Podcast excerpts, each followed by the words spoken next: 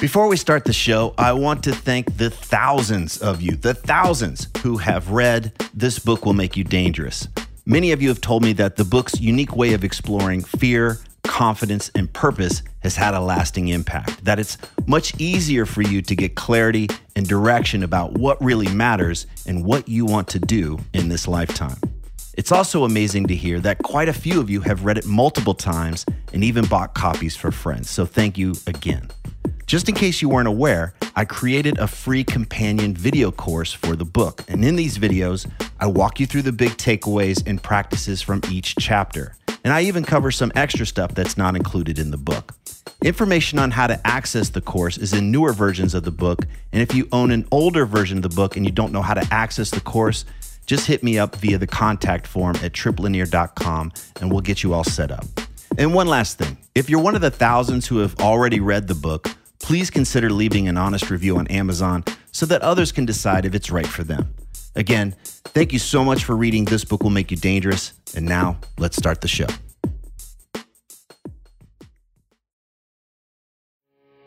You are listening to the new man beyond the macho jerk and the new age wimp.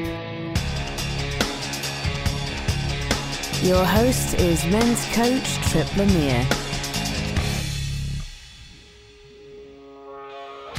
If sexual attraction seems broken, can it be repaired?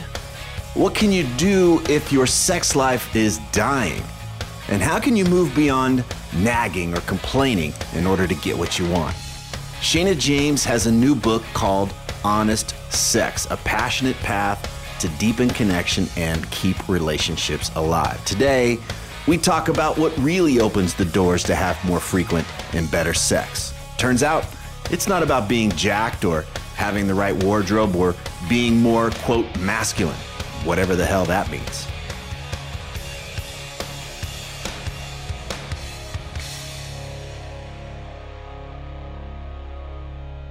Okay, I have a lot of things I wanted to get to with you.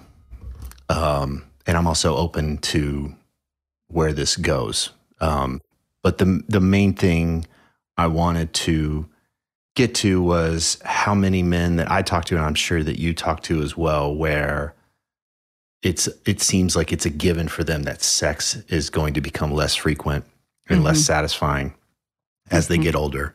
Yeah. And really when it, it might have a lot more to do with their uh, the quality of the interactions they're having with their partner. A lot of the guys that, that I that I hear complaining about sex or the lack of sex that they're having or like, oh, when I want sex, then I'm suddenly nice, or I suddenly start to pay attention to my partner, or right. There's a, there's just this real. There's a, it's a common thing for them to be kind of nasty or sarcastic or whatever with each other, and and so there's this whole dynamic there. And then it, it for me, it's just like, well, of course you're not going to have a vital no. sex life. So your book really hits this on the head because as I, I, was talking to you before we started recording that there's no way Allison and I are going to be intimate if there's some thing in between us that we haven't that we haven't gotten to yet. And yet I know so many couples have a lot of they've got a, a, lot, lot, of, things in between. yeah. so it's just like, well, yes. So anyway, could we start there? Because that's the big one, and that's what I would love for the listener to take away today. Is like if if sex is dying, it's not about oh how do I how do I be more sexy or more masculine or all of that stuff. It's yeah. pro- it's more in these interactions, and and as you point out in the book, it's more about being honest. So all right, yeah, you cool with that?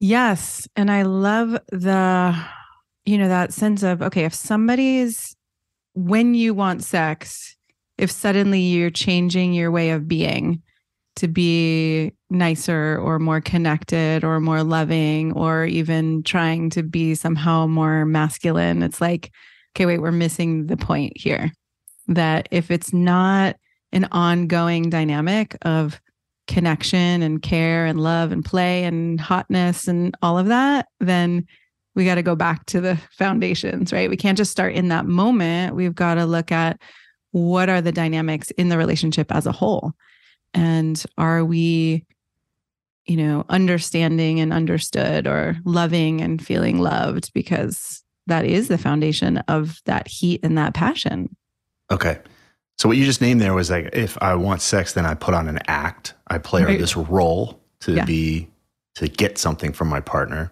Yep. And she might feel that she's to be the good wife. She needs to, you know, go along with that.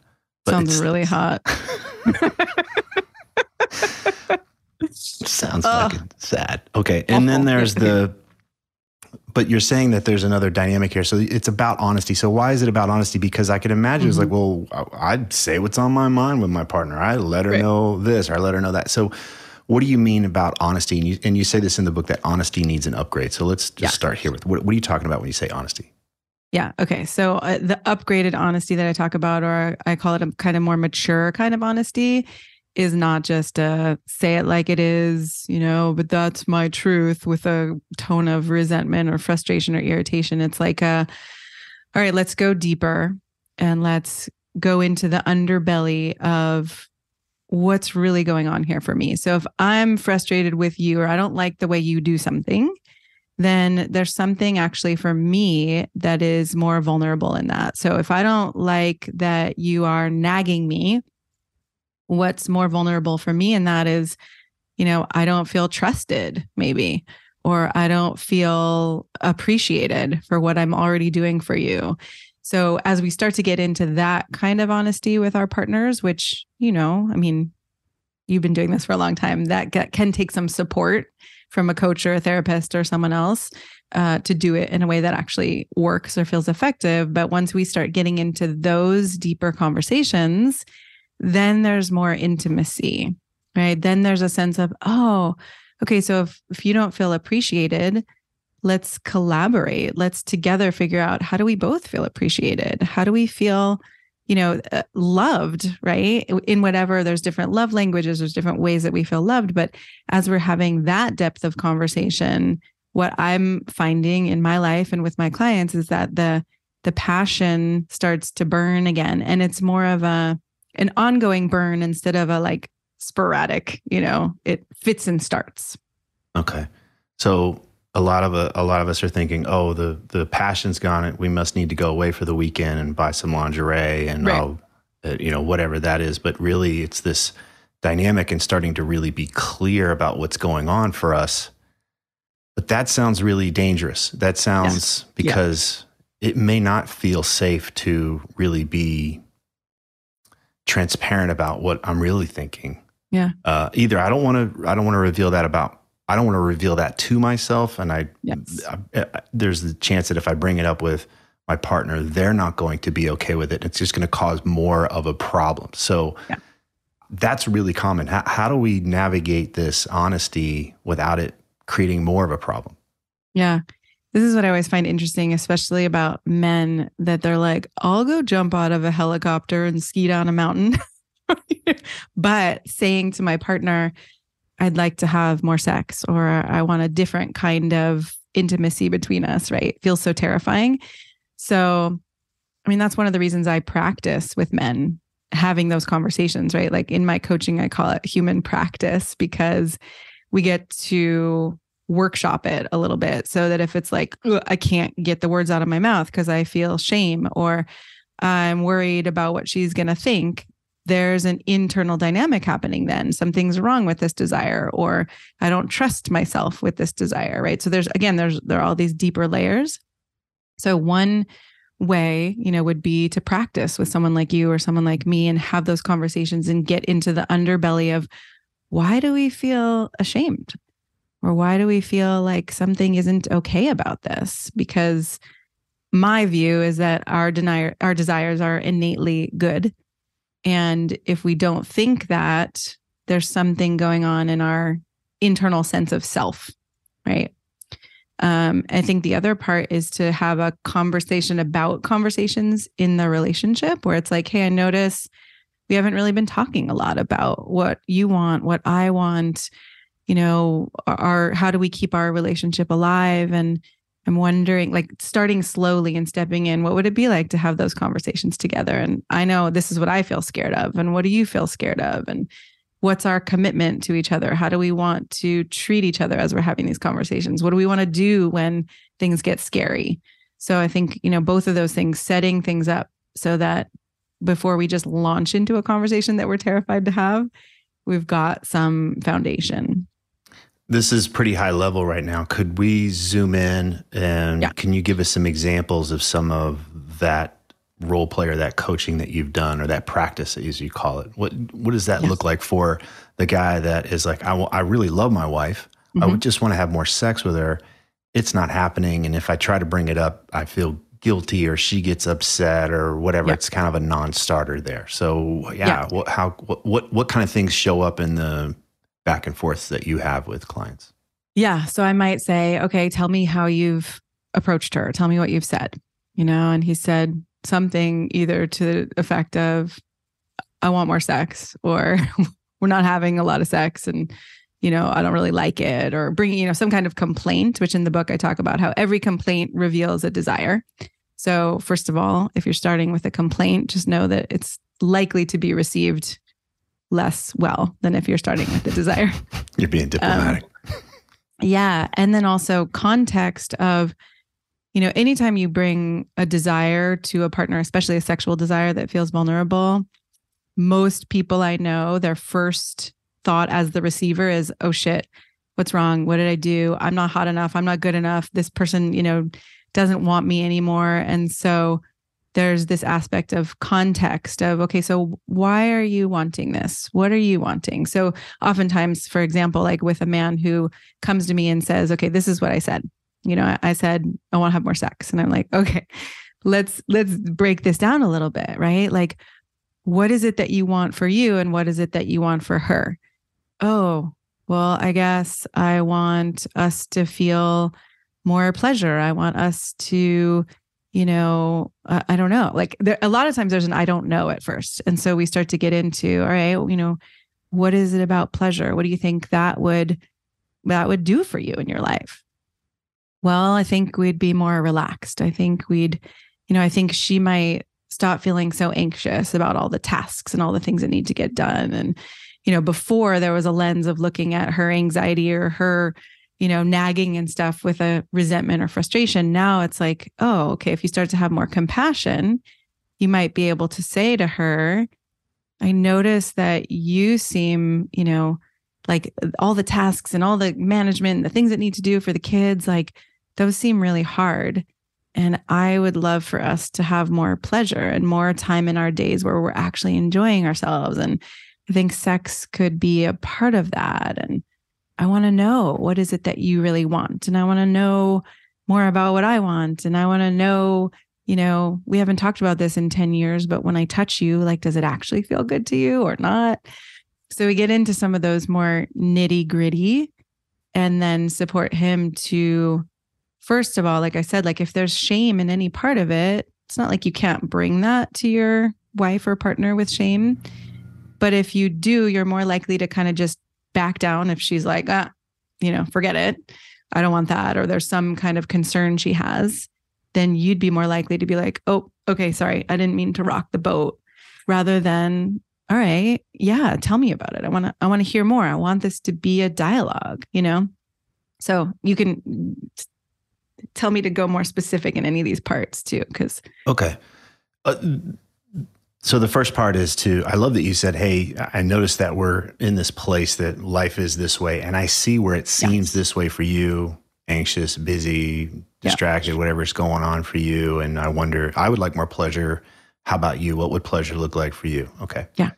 And then Right, so you just said, right, we're naming what is like cuz that is often overlooked, right? Or, or it's not in the it's not in the conversation yet. We're just kind of living it, but we haven't said it to each other. And then, right from there, I think there's more of the speaking, okay, here's what I see as possible, or can we talk about what else could be possible? Right. So I, I notice that sometimes I, this happens in my relationship where I can name something and wherever she is in that place, she might get defensive. Like yeah. immediately, whatever her, it's kind of hits. Everybody's got a minefield, and in one of her minds is it's on, it's all on me if you're not yeah. happy. Yeah. So it's oh well, I'm already too busy. I can't I can't take on one. It's like okay, great, and I have to really practice curiosity there instead yes. of no, you're missing it and blah, blah and wanting to and defend, entangled and, in that, defend yeah. and justify and explain. But that does come up as there is a sense of defensiveness right off the bat. Even yep. if we're trying to stand shoulder to shoulder. So if she gets defensive, mm-hmm. just bringing this up is threatening. She yep. has her own feelings of not being inadequate or whatever it is. Yes. Um, what can our guy do if she gets defensive and and just feels threatened by the conversation? yeah. Know, period. I mean, again, naming it is one of the first steps. Like, okay, seems like me bringing this up is hard for you, or it seems like there's something important that you want me to understand, or right. Again, this is, you know, these are hard, they're not easy conversations if you've never had them.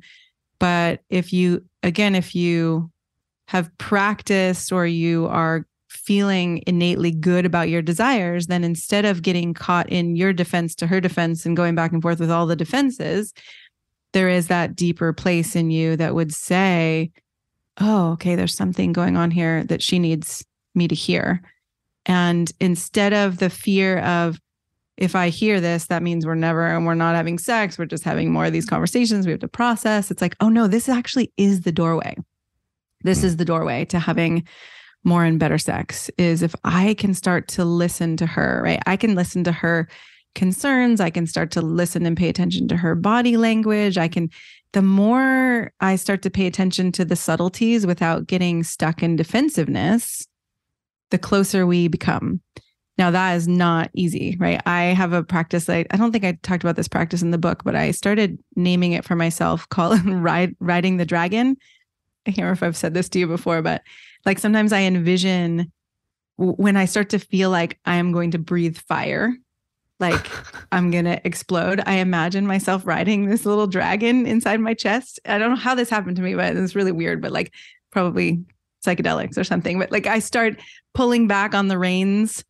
And I basically, and this is one of the things that has allowed me, I think, to relate in a much more evolved way is like I just shut up until I feel like I've, and this is part of the book too, like I've, I've connected with, or I've, I'm coming from this part of myself that actually could move a conversation forward as opposed to devolve into broken trust and explosion and attack and all of those things because it just doesn't serve. So there's this way where, okay, if you're tempted to defend yourself, what I would say is take a breath don't have the rest of the conversation until you get back to your mature brain, right? Your adult brain, as opposed to the one that wants to throw a temper tantrum and wants to have a hissy fit and wants to be like, well, it was you and not me. And this is your fault, not my fault. Right. Like we all have that. There's, I'm not, you know, blaming you for having it, me for having it. But a big part of the book is if you're speaking from there, you're not going to have the kind of sex you want to have. Yeah. I can imagine listening to our conversation right now. Yeah. And if I'm with somebody and I don't feel like we're on the same team. Yeah. And I don't feel like we have a shared vision that we're co creating together. Then this sounds crazy. Yeah.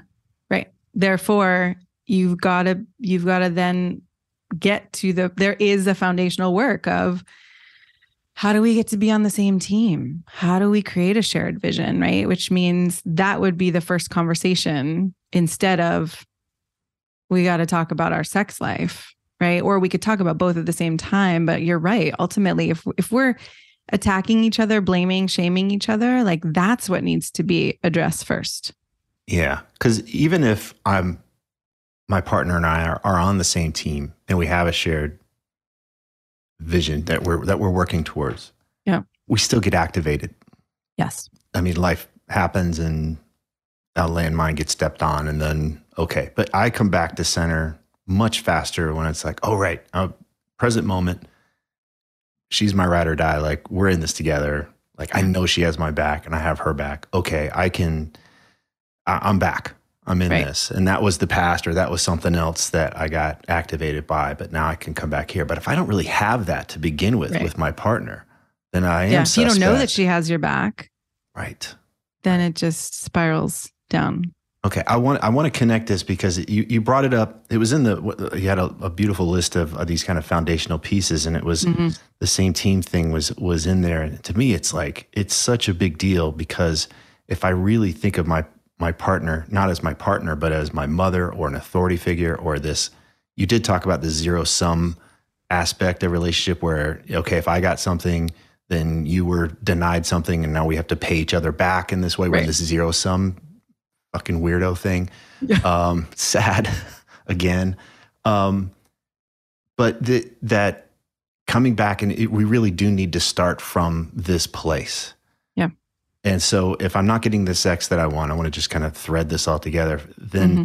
it may not be about wearing better cologne or a different shirt or losing 10 pounds or even being nicer in the kitchen and helping out with the dishes. It may be about, hey, let's get on the same same page, page, here make sure that we really get that we're on the same team and that we do support each other and do yeah. love each other in that way. Because then yeah. when the, we hit the bumps in the road, it's like, okay, I know that this person is really not working against me and, and trying to sabotage my life, et cetera. Right, right. And this is not the easy path.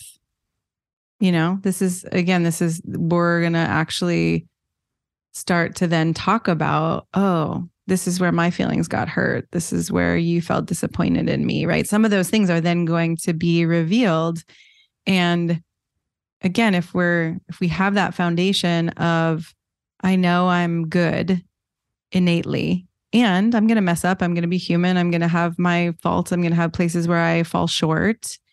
So I can hear when she says something like that, like, oh, okay, you know, this is something that has been happening for 10 years. You interrupt me or you talk over me. And if I don't go down the shame spiral of, oh, fuck, I'm a horrible person, I could hear that and be like, Ooh, okay, that stings. And I want to defend against it. And I want to, you know, attack back and be like, well, you talk a lot. And I sometimes can't even stand that you just, you know, you don't even think I'm here and you just keep talking at me. Like, okay, we go through all those things and they can stay in our head.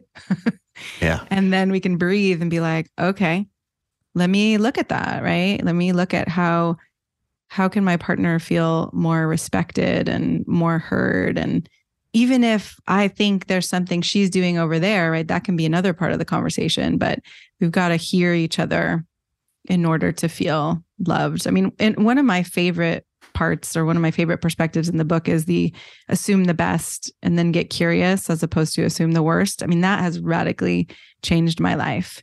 So if we're assuming the worst about a partner, like you're doing that on purpose, you know, you're trying to get me, all of those negative assumptions, again you know our partners kind of we we co-create how we respond to each other it's not just we can take 100% responsibility for how we're responding but we also can look at the fact that how we respond to someone creates how they respond to us so um you know it's important to start looking at okay am i assuming the worst and then trying to poke at my partner or what if i would assume the best like you said okay she's my ride or die whoo, you know, we love each other here and something didn't go well. So I want to, I want to understand this. Like, I want to understand why you came home late or you didn't come home last night and we didn't, you know, you didn't even call or like help me understand what happened here so that we can actually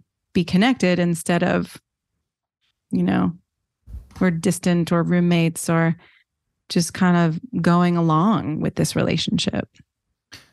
Do you think it's possible for folks that, uh, for couples that have maybe never established this found these foundational pieces, and they've got maybe they've got a lot of wounding, you know, and a lot of issues around trust, and so they're in this transactional relationship, and it it is not it's not transparent. There's a lot of things being withheld, whether it's my desire, what I'm wanting, or uh, I'm going to keep things away from you because I'm afraid you're going to get upset with me, or or whatever it is. There's just a, a just a real lack of, of transparency and honesty. Is it?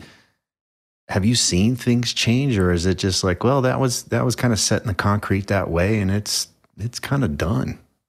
I've seen things change I don't want to say for the better or for the worse because it's I've seen things change and either couples recreate dynamics or I've seen points where it seems like couples are entrenched in a specific dynamic and it's not feeling fulfilling for either person. And so then, you know, they move on or they separate. Like I don't have it that everybody has to stay together if it really isn't working. But I have seen some couples really transform and start to speak to each other in more respectful ways and start to get on the same team and start to have more, you know, and then it's like a, a second honeymoon phase or a deeper sense of, oh, we're really, um, you know, we can transform together. It doesn't have to always happen separately, but I would suggest getting some help, right? Especially if you start to engage in some of these initial conversations and they don't go well then I think getting some help is, you know, there's no there's no shame in that. Yeah. And I'm wondering, you know, it's kind of on on one end of the spectrum, it's hey, we're on the same page. Let's go, let's work on this together. Mm-hmm. And then there's there's we're just not on the same page. We're philosophically misaligned yep. where it's just like you even wanting for us to see a therapist or a coach is right is totally wrong. yeah yeah so yeah. it's unreasonable. So that's off the off the books. And then there's there's kind of like how much conflict is healthy and good mm-hmm. for growth, and then mm-hmm. how much of it means we're just not a fit. Mm-hmm. Like we're just like, wow, we're constantly having to process and work through things. Do you have a sense of that? I have a sense of it. I'm curious what your sense is. Well, I'm curious what your sense of it is too. I mean, I don't know. One thing I know is that I didn't used to process in ways that actually worked and that were effective. So I would get stuck when I was married, I would get stuck in these loops. I mean, I, Allison was even there for one of our loops and pointed a couple things out, you know, that I still remember her saying where I would kind of go into this spin and I would make myself wrong and then nothing that was actually there would get process right would get resolved. And so, you know, there are ways to process that um, or, or ways that couples engage in fights or conflict that don't really work and don't really resolve and heal. And so sometimes that's the case where it's like, oh, if you had some training or some support, some of this would actually get resolved. Um, but I think, right, if there's a fundamental sense of, oh, I want to grow and you don't want to grow, or I want to start to explore some of this and you are really, you know, feeling more, I don't want to say rigid because that's a, a little bit of a judgmental word, but like you're feeling like you want to keep things exactly the way they are, you know, it may be a point of difference. Um, yeah, I'm curious about your sense of that conflict piece of how much conflict is too much. Well, I agree that the, on the philosophical level, this is just my, this is a personal thing for me. So I, nothing's impossible to change around. But on, on the philosophical thing, like we really just can't get to a place where we see eye to eye that we're here to support one another. We're mm-hmm. here to, even if it means getting out of the way sometimes. I often say that for many people, the purpose of their relationship is to just be comfortable. Yeah. And to just feel safe and to just feel accepted. So it's essentially like, cool, we got married, we put the pictures up on the wall, and now it's sleepwalk. We're yeah. just going to sleepwalk the, the years out. We're not going to change anything. Yeah. And, and, for some people, maybe that feels okay. That might work for them. Right. Yeah and then eh, but another side of it is is hey if i'm growing as an individual i'm learning new things is my partner they don't have to be shoulder to shoulder with me on that growth path but they're at least supportive. They yeah. under they're understanding instead of threatened by it uh, you know like i need to shut it down and what are you doing? and that that that kind of uh, my partner's in a fixed mindset and i'm in a growth mindset that's right. really tough. Yeah. And I would say that for others that it's kind of like owning a house in the sense that you can buy a fixer upper, mm-hmm. knowing that your weekends and your evenings are going to be spent fixing this thing. Mm-hmm. Mm-hmm. And there's shit always breaking. Yeah. But it's part of the joy of owning yeah. a fixer upper yeah. is that you're rediscovering things and you're tearing things down to the floors and the, the, the, you know to the bones and you're just trying to build things up and add to it but it is this my life is this project now mm-hmm. Mm-hmm. and i think for others it's like hey i want my relationship to support me in what i'm here to experience in life yeah. so there will be time just like in any other house that I need to maintain, and we need to actually we got to stay on it. There's things that you you don't you don't go to sleep on it, but my house is here to support me and, and provide shelter so that I can go out into the world and do amazing things with my life. And yeah. I think it's I think I think we have to choose that because I think for some people the way that they get their connection needs met is through this processing and fixing. And they'll yeah. tear down a wall just so they have something else to fix. Yeah. Well, and you right, you said before um someone has to be supportive or you know not saying to shut it down, right? If someone else is in a growth mindset. But I think for some people, like for me, if someone's not willing to engage, even beyond supportive, if you're not willing to engage in some of these things, that the ways that I want to grow and the experiences that I want to have, then for me, it isn't, it isn't going to work. Right. So I think we all have our own way and and what we want. So I think then we need to ask ourselves, well, what's most important to me? If what's most important to me is growth, and experiencing the range of humanity and sensuality and sexuality and emotionality and all of this stuff, but my partner is in more of a fixed mindset, then the likelihood is we're not going to be happy together. Yeah. And, you know, and no one needs I, to be bad there or no, wrong. Nobody needs to be bad. I mean, my ex-husband and I still have conversations about what, you know, how how much better we are as co-parents than we were as husband and wife yeah. And and we have an amazing my dad just said to me the other day he's like I often talk about your relationship with your you know with your ex-husband and people are amazed that you still have holidays together and you travel together sometimes and you move to a different city together. And like right? But part of that is because we've actually been willing to have these conversations and we've been willing to even in the co-parenting divorce say i want to support this person even if it's not what even if what they want is not what i want like I want the best for him. I want the best for her. You know, there's there's a kind of loving beyond what can I get out of this? Mm-hmm. And and I think, you know, if you have a foundation of friendship and relationship, like how do we treat our friends? We want the best for our friends. We want them to grow. We want them to have what they want. And then sometimes we get into these romantic relationship dynamics where it's like we get scared, right? Well, if you grow, then you might leave me. Or if I grow, then I'm not going to want you. And so this is a riskier path in a way yeah. to to not sleepwalk. But i think you and i both are the type of people who were like sleepwalking is fucking you know devastating. It just it feels so dead. So yeah. Yeah. and for, again for some people if they're just walking through life and that actually seems like the way they want to do it that's fine. But i think you and i often speak to the people who are like Whew, something's rubbing me the wrong way here. And how do i change this, deepen this, grow this. Okay. I want to come back to something about uh, you and your your ex husband. Um, and something you mentioned in the book because it's it's beautiful and, and how it relates to what you call self revealing mm-hmm. in, in a minute. And um, but something I want to I can I can imagine because I I screwed this up big time in the relationship that I was in before I was with Allison, where I was in this growth process and the person I was with at the time was not, mm-hmm. and was threatened by that process. And I was doing the thing of kind of essentially just saying you're not enough, mm-hmm. which is a shit place to be in relationship. And totally. here's here's another hoop to try and jump through, and here's another bar to try and get over. And it's just like, wow, this is just a shitty dynamic. Yeah. And um, so I can imagine if somebody's listening and they're hearing us talk about, hey, you're on a, you might be on a growth path and your maybe your partner's still leaning towards a fixed one and maybe hasn't really gotten into this place. I would just want to throw out like, hey, create an invitation instead of That's an ultimatum. Just gonna say, yeah, an yeah, It's like here's what's exciting. possible. Yeah. yeah. Here's what's possible. Here's what I could see. And and actually involving that person. Here's what I could see for you. Here's what I could see for me, right? Like here's what I want for you. And you have to get to that place of actually wanting something for them beyond the resentment and the frustration and the irritation that you might be holding or the baggage you might be holding.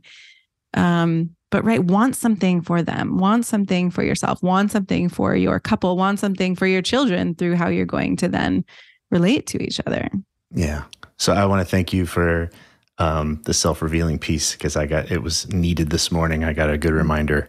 Um, I was in the kitchen with Allison and she'd been impacted by something that's been kind of a pattern in her life. And then I, I went into my reactivity of wanting to coach her, which is wonderful for relationships. You should really so try good. it sometime.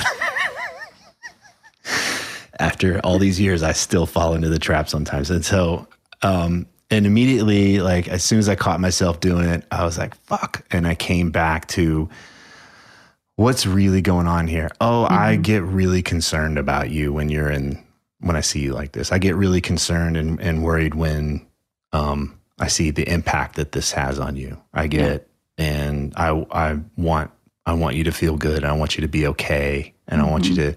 When I say to take better care of yourself, it's because I just worry about you. And she completely yes. softened, and I saw I was softer too. And then we just it was like, oh, that's what it, that's what this was really about the yes. whole time. Instead yes. of the you need to do do do do do, and you know, no sex going to come after that. Um, the the coaching and the nagging piece. So um, anyway, immediately she was like, "Thank you so much for bringing that because I don't want you nagging me and coaching me and stuff." And so, thank you, dear.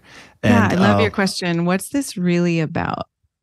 Yeah, when we ask ourselves, really what is this really about, and what's it really about for me, not just for the other person over there? Right. like, right. So let's, because I want. I, this is the thing. I, I, if there's going to be one thing that the listener takes away, I think self-revealing, what you call self-revealing, would be really powerful. So instead mm-hmm. of what should my partner do, yeah, bringing it back to well i'll let you i'll let you teach this and then i want to i want to ask you about a story but go ahead yeah i'm trying to think of a good example of um you know there there could be times when you feel like you're supposed to do something whether it's you know oh i'm supposed to have sex right now or i'm supposed to clean the shed right now or you know this is an expectation that someone has of me. My partner wants this thing. And oftentimes our tendency if we don't want to do that or if some you know we're not feeling well or we're feeling pressured or whatever would be to just kind of be resentful or be irritated or be like ugh you know you're wanting this from me and i'm you know frustrated by it. But if we go deeper it's like what what is this really about for me? If i'm not wanting to clean the shed we'll start with that one. Um you know it may be because I actually need some downtime or I don't feel connected to you. And so then therefore doing these tasks just feels like, ugh, you know, feels like busy work. It feels like I'm your slave. It feels like, you know, um, this is all I'm here for. You're just using me because you want the shed clean and, you know, then, but we don't have any intimacy or connection. So, okay, what this is really about for me is that I'm not feeling loved or appreciated or cared for or connected with. Right. And I know for a man, that can be much more vulnerable because you guys have been taught like don't be a pussy don't think you need anything don't you know love connection whatever. But there are really those needs in there and i think the older you get the more you feel that and it can be kind of confusing to be like oh i actually am wanting emotional connection even though i didn't know that i wanted that before. Yeah and most then, of the time when guys tell me they that they want more sex it's like it, it's this they want they want to be yeah. wanted. Yeah. They they know their partner loves them, yeah. but they want to be wanted by their yes. by the by the partner. There's a big difference there to have their yeah. partner actually be like, "I want you. I want you. The kids yeah. are gone. Take off your fucking clothes and give it to me." Yes. Like they want to be desired in that way, and they'll go to the first person who does want. Well, them. and that's so interesting as you say that. I'm like, oh right, it wouldn't seem like that vulnerability about wanting love or connection or intimacy like it seems like you got to go over the top or be more masculine or be more you know confident. And i think that you know it's fine to be masculine whatever ways you want to be but if you're trying to do it without the vulnerability piece it gets really dry. I think women it's a tricky one a little bit because you can go too far right? You don't want to like fall apart and need her to save you but at the same time most men err on the the way opposite side of the spectrum of i'm not revealing any of my innermost you know intimate vulnerable thoughts because i feel scared that this isn't going to work for her. I'm going to be too much not enough all those things.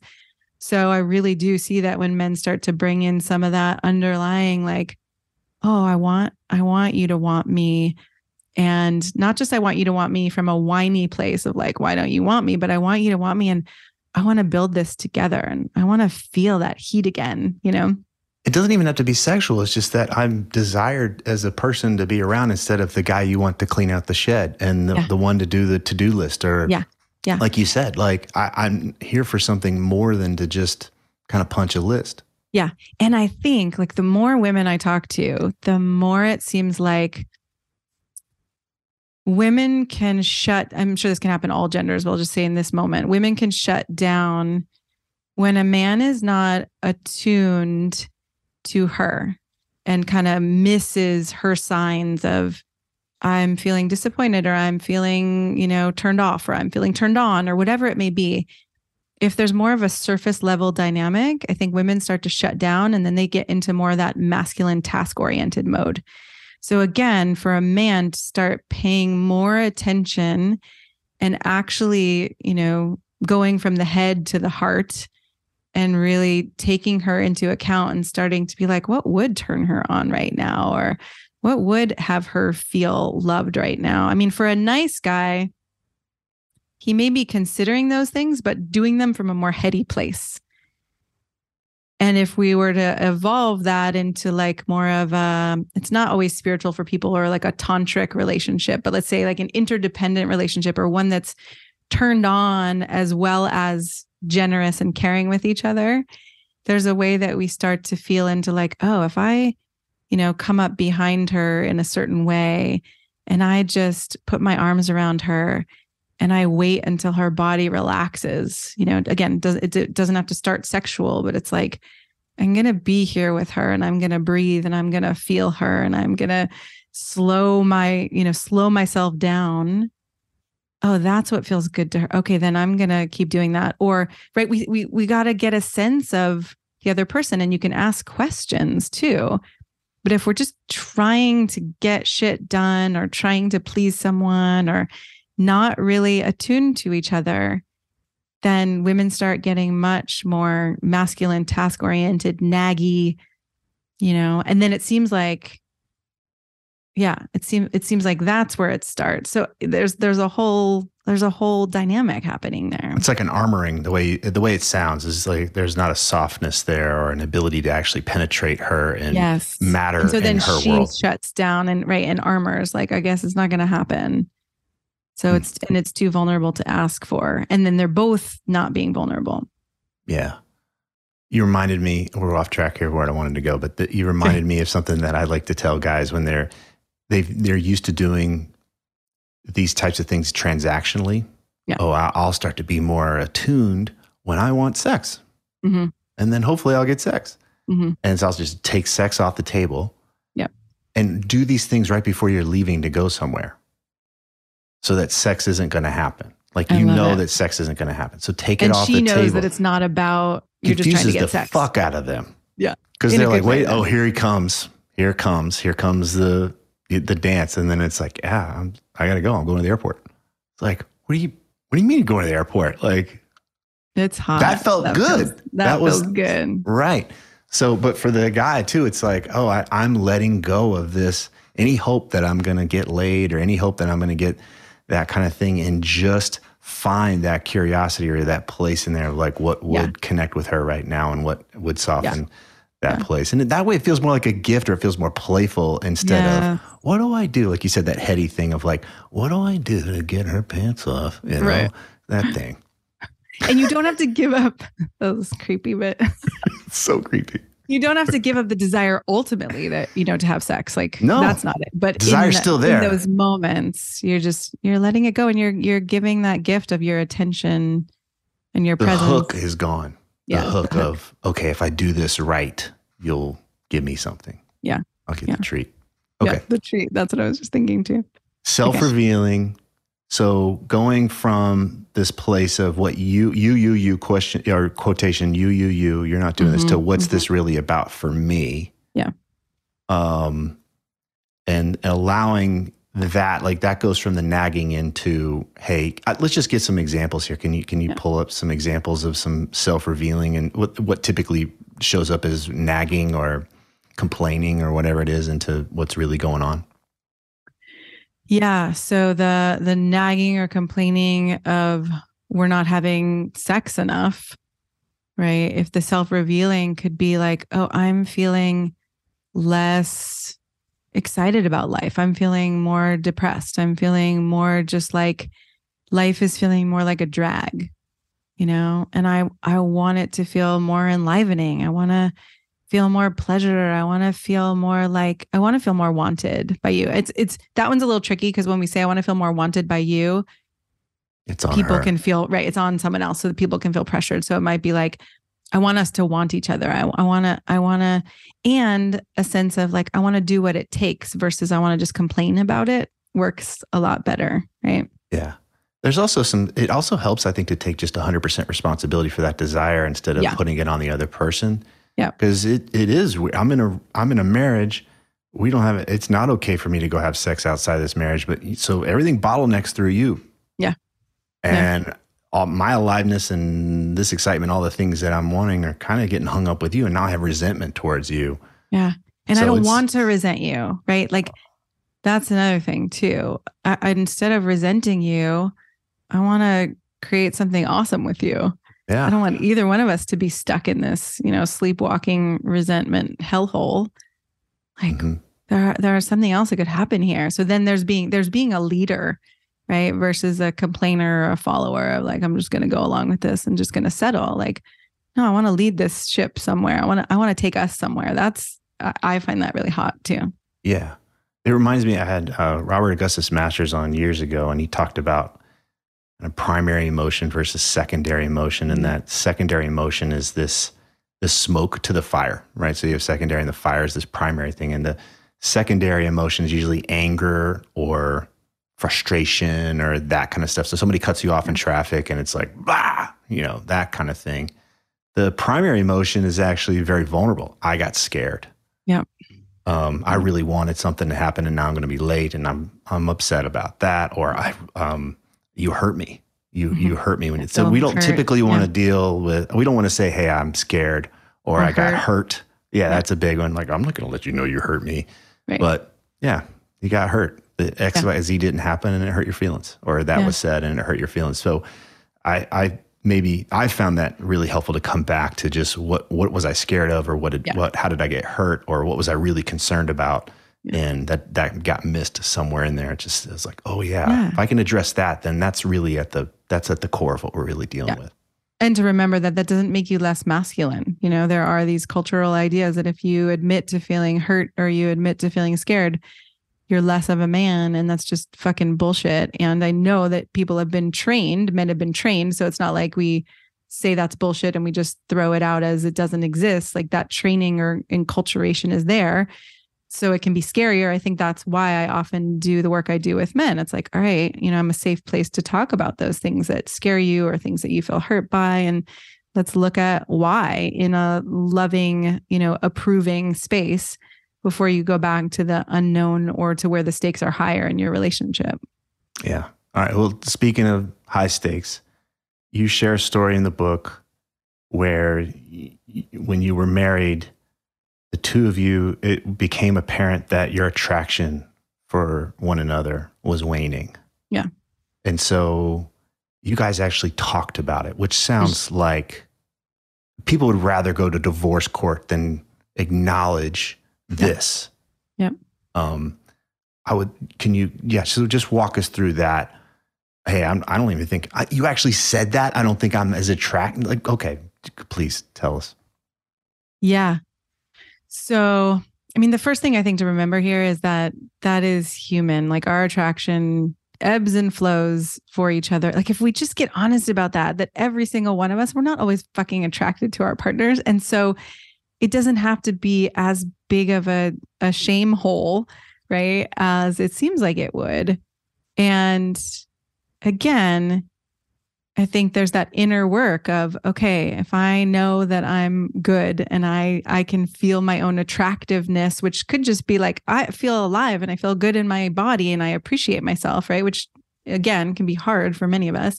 But if I'm coming from that place, then if my partner says I'm feeling a dip in my attraction to you, you know, again, it might be like take a deep breath and feel that internal like, ah, I feel like I'm gonna die right now. And I my my whole purpose is to be attractive to someone and fuck, this is killing me. But then also to pause and be like, okay, I'm gonna feel all the feelings. And then, you know, can we actually talk about this and be real together? Like, well, when did that start? You know, did some because usually when somebody's attraction wanes, it's not just a physical thing. Again, we're talking about these deeper layers. So you said a thing I felt totally missed. And then I actually stopped feeling attracted. And for some people, this happens 10 years before and we didn't, you know, acknowledge it. And then we're trying to cover over and get back to it. And for some people, it's like, oh, last week when you did this thing and I felt our trust was broken. So, you know, again, acknowledging like attraction is not mostly physical i think. You know there's so much that is built on trust and respect and feeling loved and cared for. And so if we can take it out of that i'm good if i'm attractive to someone i'm bad if i'm not. And i'm you know and it's all about how i look and and whether someone loves me and well, that's just, to, that's it, right? It's like if yeah. you're not attracted to me, you don't love me anymore. But it sounds like did you both understand that at the time that attraction was one thing and love and care was another, or no, I, we didn't, and somehow we had the courage or the insanity to risk having that conversation anyway. But we discovered that as we went, and the more I've dated in my 40s, and the more people I've coached, the more I see it's like oh, we have this idea of attraction that's very narrow and very shallow, and it puts us in a space of feeling um, really terrified, you know, for those moments that someone doesn't feel attracted to us, and we think it's all about us. Okay, so you you have this conversation, and I can imagine on one end it sounds very healthy. I, I want to take a stand for I want to be in a relationship where I'm attracted to my partner, and it could just yeah. be like, hey, so, you know, bye bye. We're we're down. We're done. We're out. Did it? Was this something that you? Was it just hey, we're going to wade into these waters and trying to figure this out, or is this? Were you going in like this is the end? How how are you approaching it?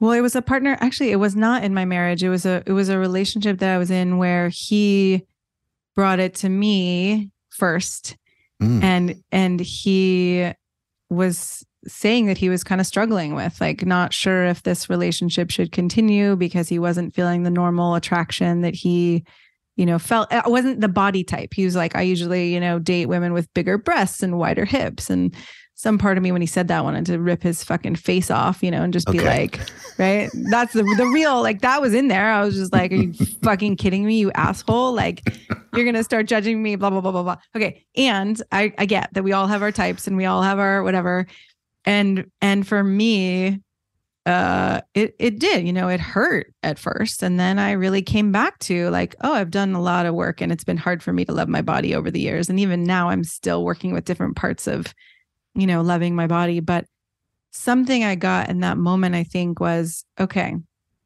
he's got this history and the way he, you know, has related to women and this isn't this isn't all about me. And i also got that that hit of all right if we're not supposed if like if this isn't meant to be or if this isn't working for him then it's not going to work for me. And yeah that's going to fucking hurt. But then we could set each other free, right? It's harder when you're married because there's more of a sense of we are building a life together, we have a home together, we might have kids together. Um, but again, I think if you are married and you hold the context of I'm less attracted to you than I was before, or after you said this thing, I started to shut down my attraction, right? And not make it an all or nothing thing recognize that attraction is on a spectrum and it's going to ebb and flow. And so we don't need to make it a catastrophe. Then we could start to look at, all right, when did this start? Or when do you think it, you know, you might not know. When do you think it started? What do you think happened? What's your sense of what's going on here? What would you need to feel more attracted to me? I love that you're teasing that apart because immediately it becomes a physical thing. Mm-hmm. That's the assumption is that this is hmm. physical. But throughout this conversation that you and I are having, and in your book, it attraction is about so many other things. Yeah. And if we're unaware of that, we can make it about the physical thing. Yeah. And I know this has been true for me in situations. I've coached guys and they're like, yeah, I mean, she's cool, but there's this, I just can't get over this one part of her body. And immediately I'm like, it's not about that part of her body. Mm-mm. There's something else going on. And this this allows a focus a focus to if it's really this big of a deal, it's Yeah. it, it it's it's a, a way to like hit the brakes. And a lot of Yeah. times if we're able to kind of loosen that up and start to massage what's really going on there, it's like, well, yeah, I mean, she's got three kids and I can't do that. It's like, great, Right. you can that's a yeah, that's a big concern. You know? like or whatever heard- the thing is, you know. Yeah. I've heard many women say to me, wow, like if he would actually touch me in a way that I felt him there and present, you know, and attuned with me, if I trusted that, man, I would be way more attracted to him. Hmm. So there is something again about those deeper layers of presence and connection and attunement and and we're not taught you know we're very heady culture we're not taught that we have an energetic body also and that we can kind of slowly enter another person's energetic body right there are all kinds of things that that we're not taught and that that contribute to attraction fading Yeah. Okay. Beautiful. Lots more. You got so much more in the book. I hope everyone goes and checks it out.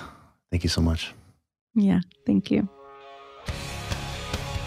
If these interviews are helping you, please leave a positive review on whatever podcast app you use so that others can discover the show more easily.